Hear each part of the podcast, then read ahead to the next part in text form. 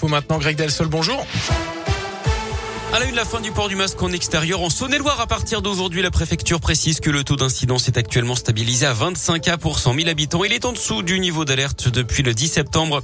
Vers une troisième dose de vaccin pour tous, les autorités sanitaires euh, la recommandent désormais déjà pour chaque soignant, mais tous les adultes pourraient bientôt être concernés. Les vaccins injectés en début d'année perdent de l'efficacité. Alors ils protègent toujours hein, contre les formes graves de la maladie, mais moins contre les contaminations, notamment à cause du variant Delta. Jusqu'à maintenant, la campagne de rappel ne concernait que les plus de 65 ans et les personnes à risque, soit près de 18 millions de Français. Une bonne nouvelle peut-être à venir dans l'actu, l'INSEE qui anticipe une nette baisse du taux de chômage cet automne. Il passerait de 8 à 7,6%. Autre coup de pouce, le prêt à taux zéro est prolongé un an de plus jusqu'à la fin 2023.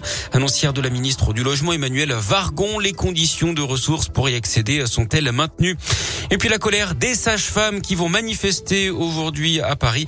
Elles demandent davantage de reconnaissance connaissance.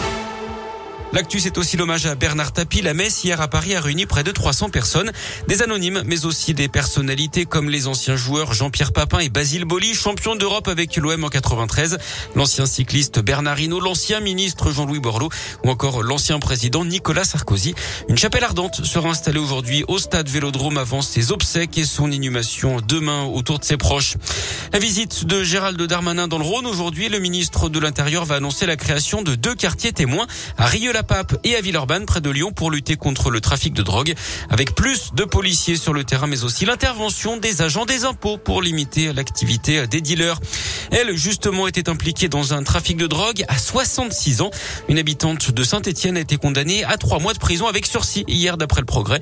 Elle avait mis son appartement à disposition pour que les dealers puissent conditionner leurs marchandises, une nourrice, hein, comme on dit. Elle écope également de 600 euros d'amende. Les suites du cambriolage à la maison, trois gros à Dans le Rouennais. Il y avait, euh, avait eu lieu trois semaines seulement après le décès du chef triplement étoilé il y a un an. Après un an d'enquête, justement, les policiers ont interpellé le dernier membre du trio soupçonné des faits d'après le progrès. Les trois hommes seront jugés en mars prochain. Dans l'actu également, la page Facebook de la préfecture de l'Impiraté. Le compte a été temporairement fermé après une attaque fin septembre. Les utilisateurs avaient signalé que des vidéos de jeux en ligne avaient été publiées sans le consentement de la préfecture d'après le progrès. On ne sait pas si la page va refaire surface. En attendant, la communication se fait sur Twitter.